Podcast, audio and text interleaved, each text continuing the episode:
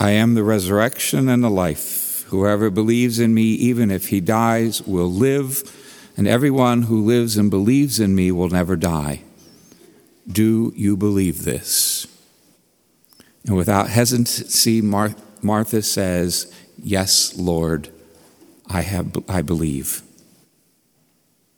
Do we believe?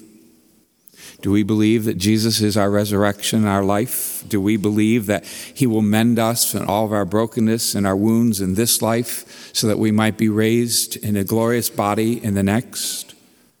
Do we believe that Jesus offers us not just resurrection in the future, but here and now for the present? Do we believe that Jesus calls each one of us to enjoy the fullness of His life here and now? Do we believe that Jesus is calling us out of the tombs that bind us here on earth, unbinding us from our sins and setting us free? I am the resurrection and the life. Whoever believes in me will never die. Do we believe?